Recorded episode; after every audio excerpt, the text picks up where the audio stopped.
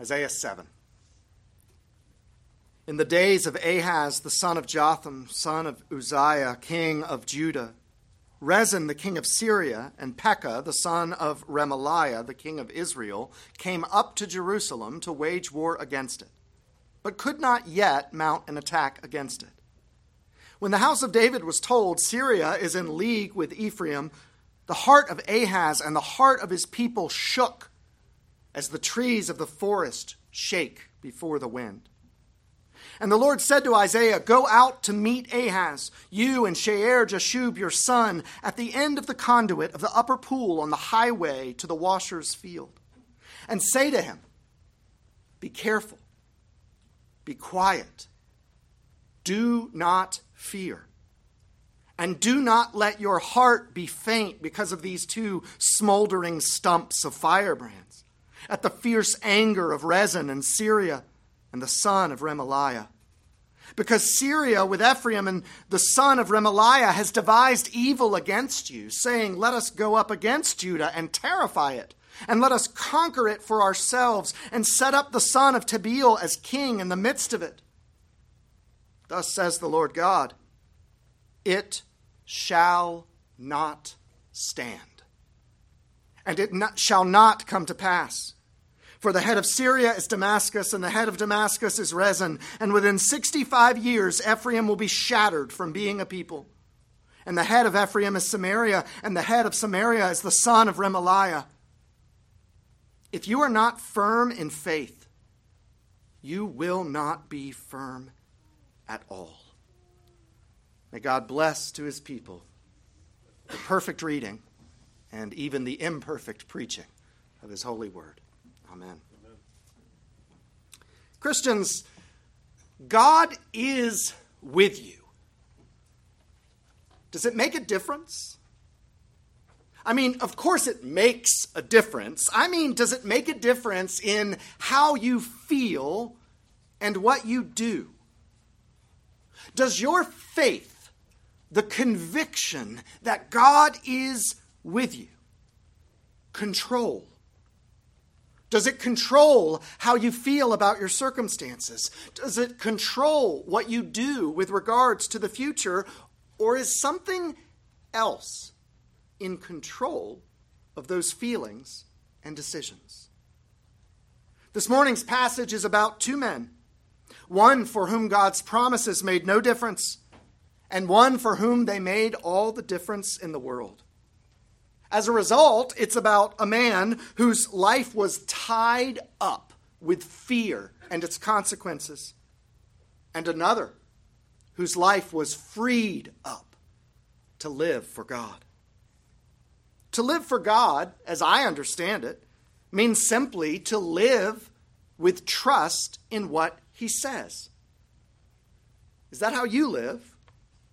Or does something else have the upper hand? Isaiah is a book filled with judgments against unbelief. It's also a book heavily sprinkled with hope inspiring promises for those who do believe. In chapter 6, Isaiah's life was transformed by a touch of God's grace.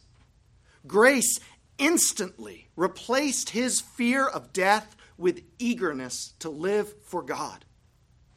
For Isaiah, it made all the difference in the world. And yet, many others, even today, stand very near to God's grace without it making much difference at all. The passage starts with a lot of names. After the death of Solomon, 10 of Israel's 12 tribes seceded, leading to a tumultuous 200 years. And now Ahaz, son of Jotham, son of Uzziah, is king of Judah, the southern kingdom. Pekah, son of Remaliah, is the northern king. And we're also introduced to Rezin, the king of Syria, a superpower now in decline.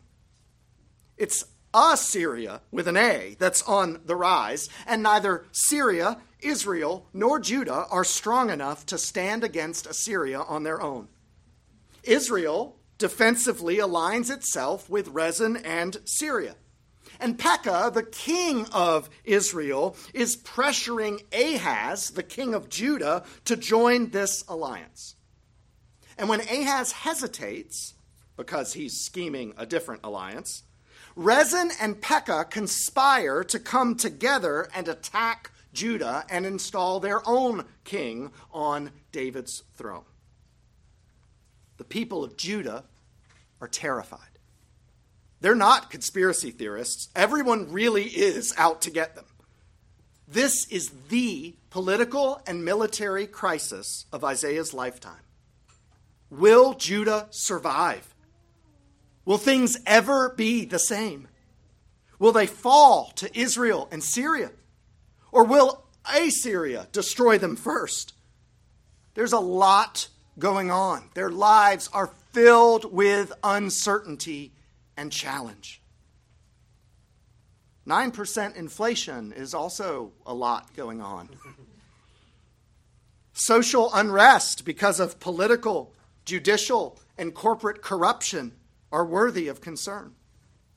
The death of civility, rationality, and reasoned debate, especially coupled with a newsbite culture, social media mobs, and canceling. These make it hard even to talk about the things that matter with one another. Yet, don't you see that we're not the first to face challenging, even seemingly impossible circumstances? And somehow, with all this drama going on in Judah, the focus of this chapter is not on the historical events, they're just the setting. The focus is on the hearts of two men. Isaiah's heart is confident. Why? Because he has faith. Why faith? Because he's seen God's glory and received God's grace, and so he believes God's promises. Ahaz, on the other hand, has a heart filled with fear. Why fear? Because he lacks faith. Why? Because the grandest vision, what looms largest in Ahaz's sight, is not God's glory, it's his circumstances. What makes the difference between Isaiah and Ahaz, one pastor says, is a sense of the glory of Christ in his heart. With a heart of faith, look at what Isaiah does under such difficult circumstances. What's happening to Isaiah in his life is no different from what's happening to Ahaz. The first two verses set that historical stage, and it's a stage they share. But in the context of these tumultuous circumstances, Isaiah is listening to the word of God. He hears God say, Be careful, be quiet, do not fear, and do not let your heart be faint. And do you know what Isaiah does when God says that? That. He does that. He does what God says. And he obediently takes that word to Ahaz. He doesn't say, God, you don't understand everything that's happening around here. God, you don't understand what could happen. God, you don't understand how complicated all of this is. He hears God speak and he believes it and he obeys it and he pronounces it to the king of Judah. You can tell how firmly Isaiah believed God through some of the phrases that he uses. One scholar notices verse 5's two smoldering stumps of firebrands. I hope that made you chuckle. What, what looks like firebrands to human eyes, full of power and danger, something to be feared, by faith are revealed to be merely smoldering stumps. Fear makes danger look more dangerous than it actually is. Fear always makes danger look much more dangerous than it actually is. So for Isaiah, by faith, the same circumstances simply read differently. Amid all this political and military upheaval, God tells his people not to fear. Not because he's blind to the danger. That's why this passage lays out all of these facts, by the way. It's God demonstrating through the prophet that he is perfectly aware of what's happening. In verses 5 and 6, even down to the details of the king's hopes and plans.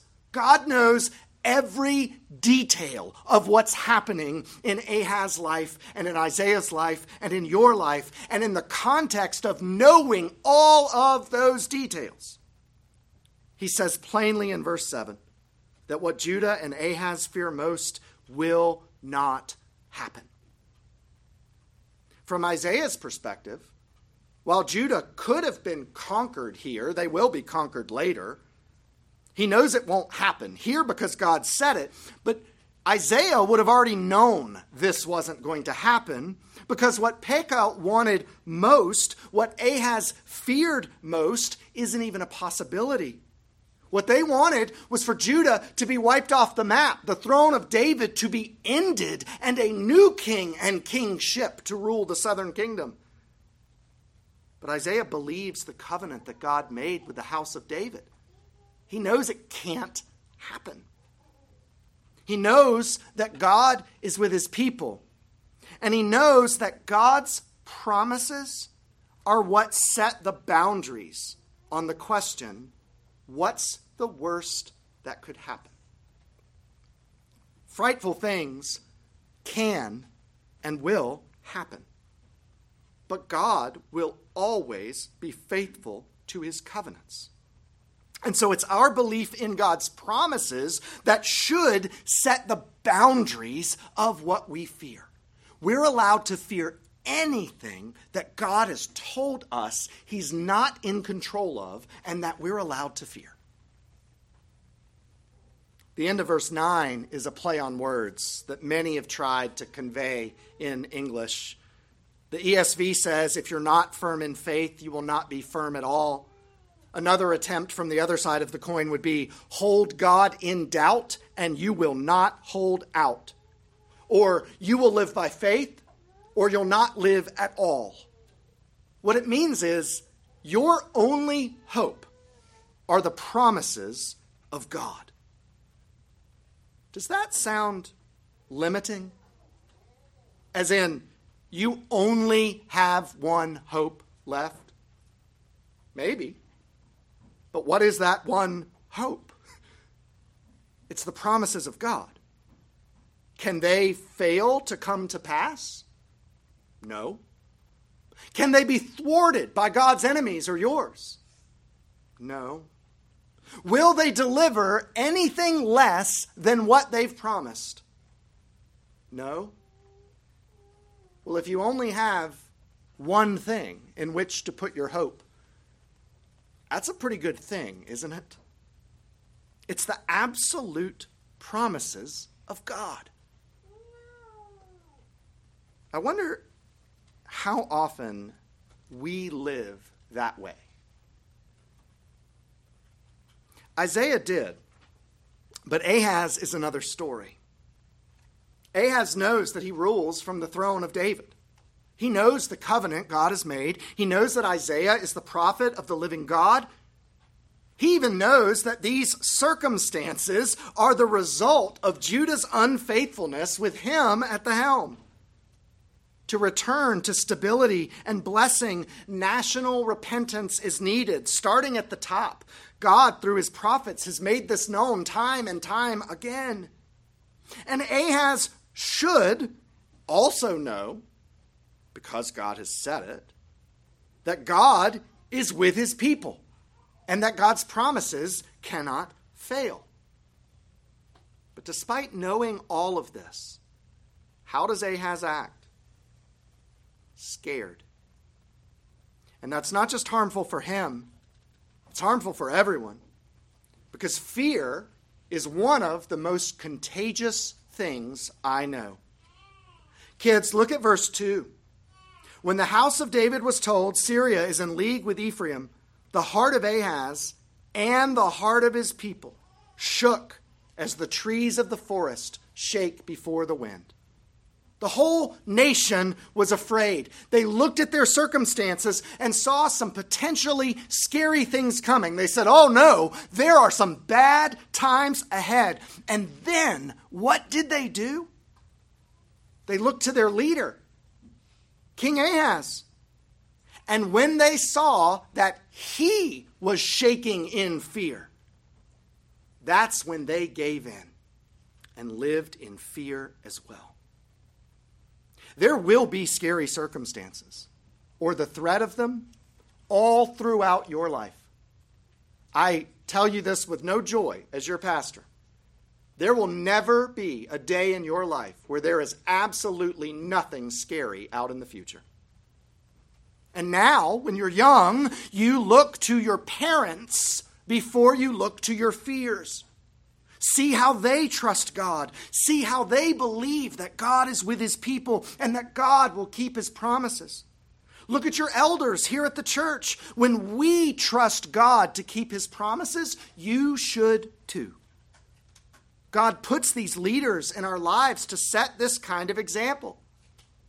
And Ahaz utterly failed. He was filled with fear when he should have been filled with faith. And more and more over time, kids, it will be your responsibility to be the ones who set that example for someone else. Believe God when He says He's with you. Believe God when He says He'll keep His covenant promises. And if you believe this, it will make a difference, not just in your life, but in the life of everyone who's watching you. Ahaz's evaluation of the situation did not even include God or His promises. He was thinking about the military defeats in Judah's recent history. He was thinking about their internal weakness and the power of Syria and Assyria. He was thinking about the treacherousness of Israel. And when you know the details of your circumstances better than you know God, you will be afraid. When you know the details of your circumstances better than you know God, you will be afraid.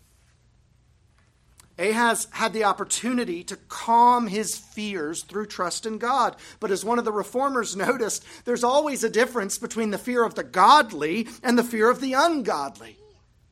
The godly immediately turn to God, in whom they know they have a safe harbor. But the ungodly find no way to calm their minds. It's good to be prepared for difficult circumstances. But when we prepare, first things must come first.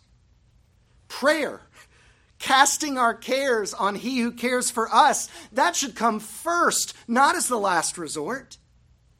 Engagement with the Word of God so that we remember His promises and our faith is strengthened by grace, this should come first, not as a last resort.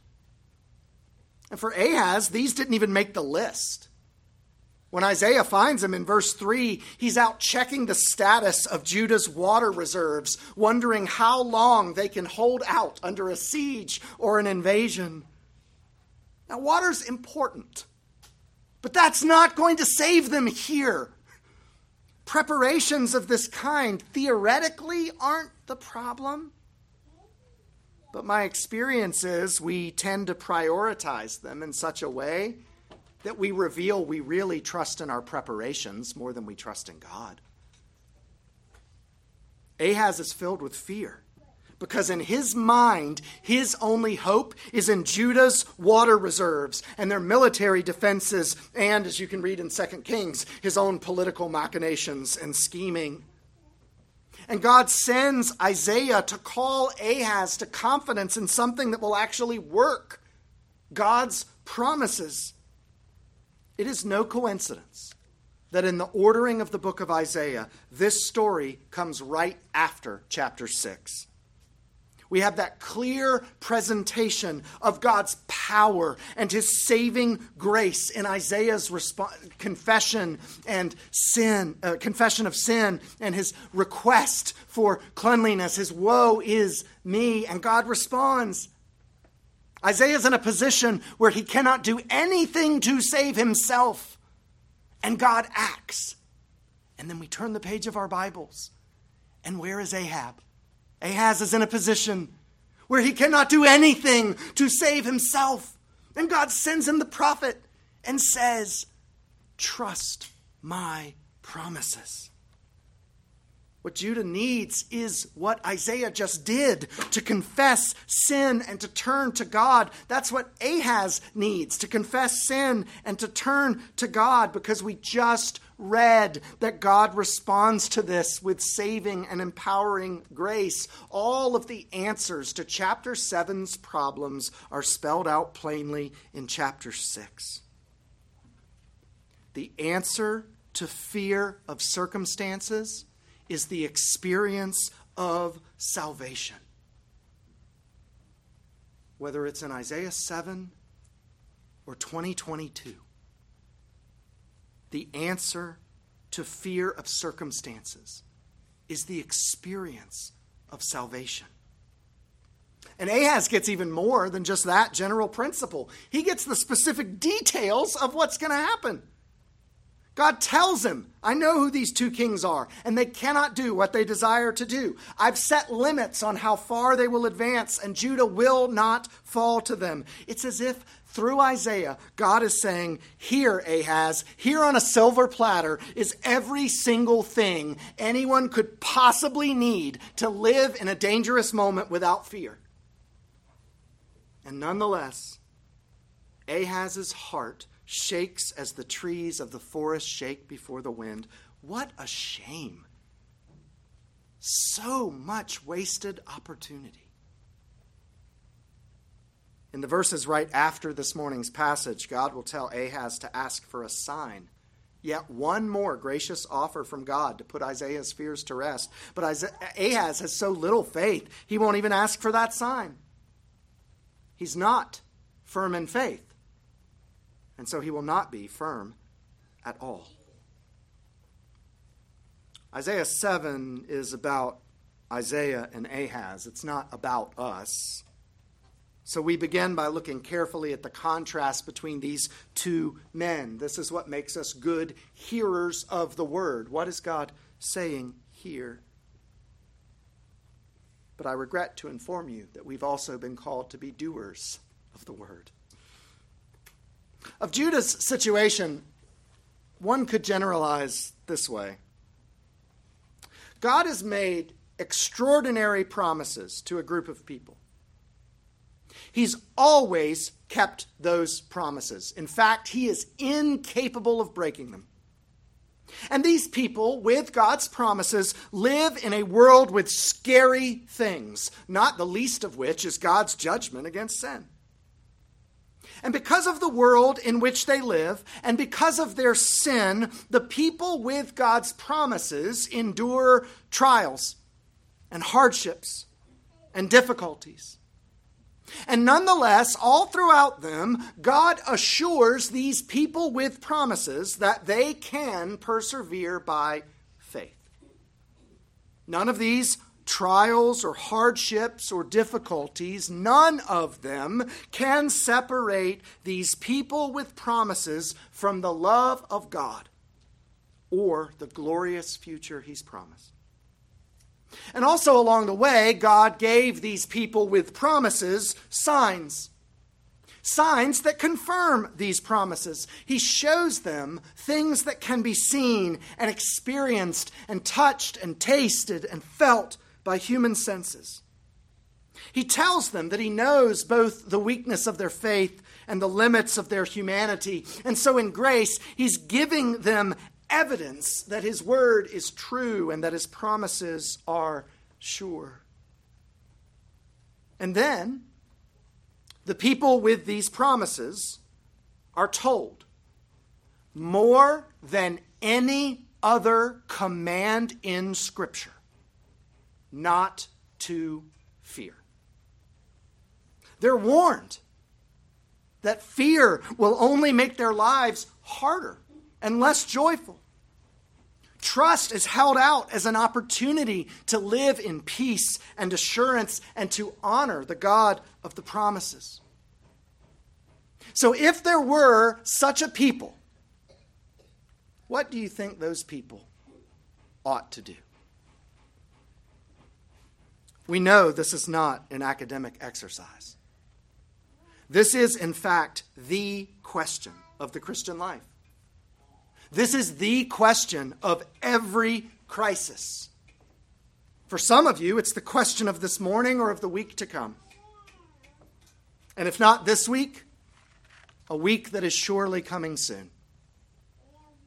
God will even make our lives dangerous as a call to greater trust in Him. Another pastor writes Inevitably, God brings us into crisis so that sooner or later the question presses itself against us If I trust in God, will He save me? Remember, this crisis is what animated the faithful response from Isaiah. It's what provided the joy of salvation. Here I am, send me, was right after, Woe am I, I'm undone.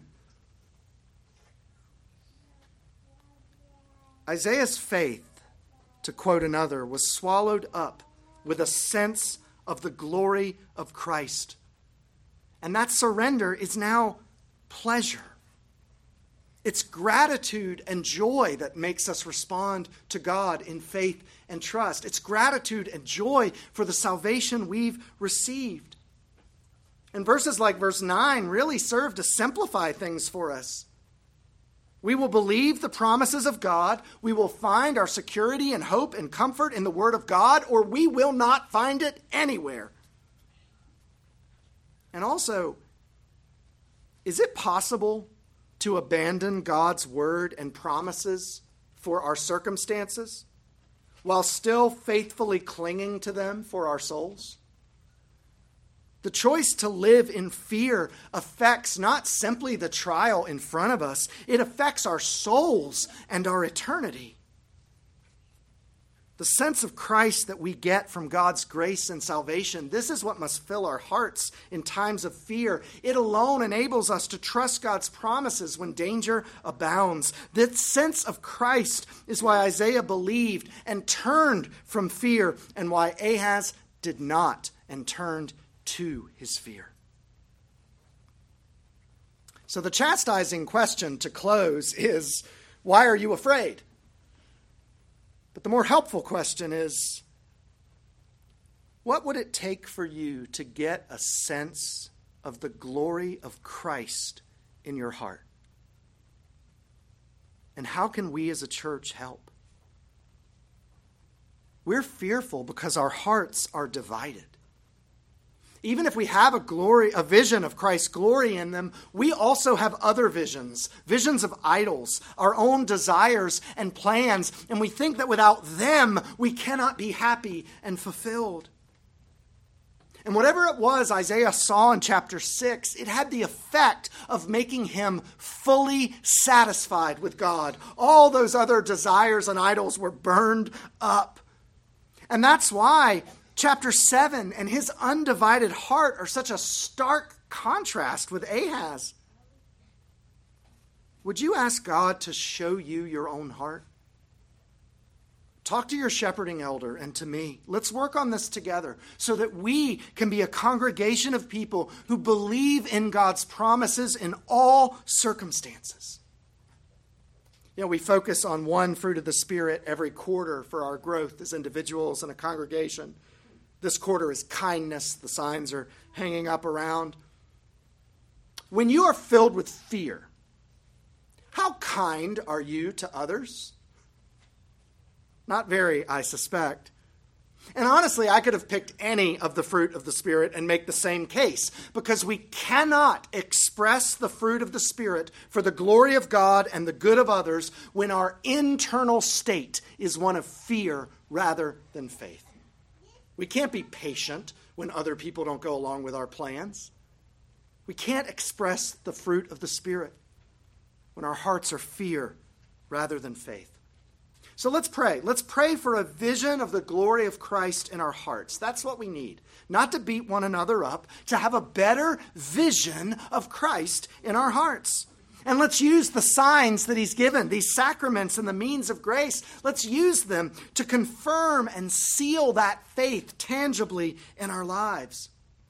We need to know God well enough that even when we're learning the nitty gritty details of our fearful circumstances, we still see God more clearly. Let's grow in grace by the means of grace. And then, not because of our circumstances, but because of our God, let us trust.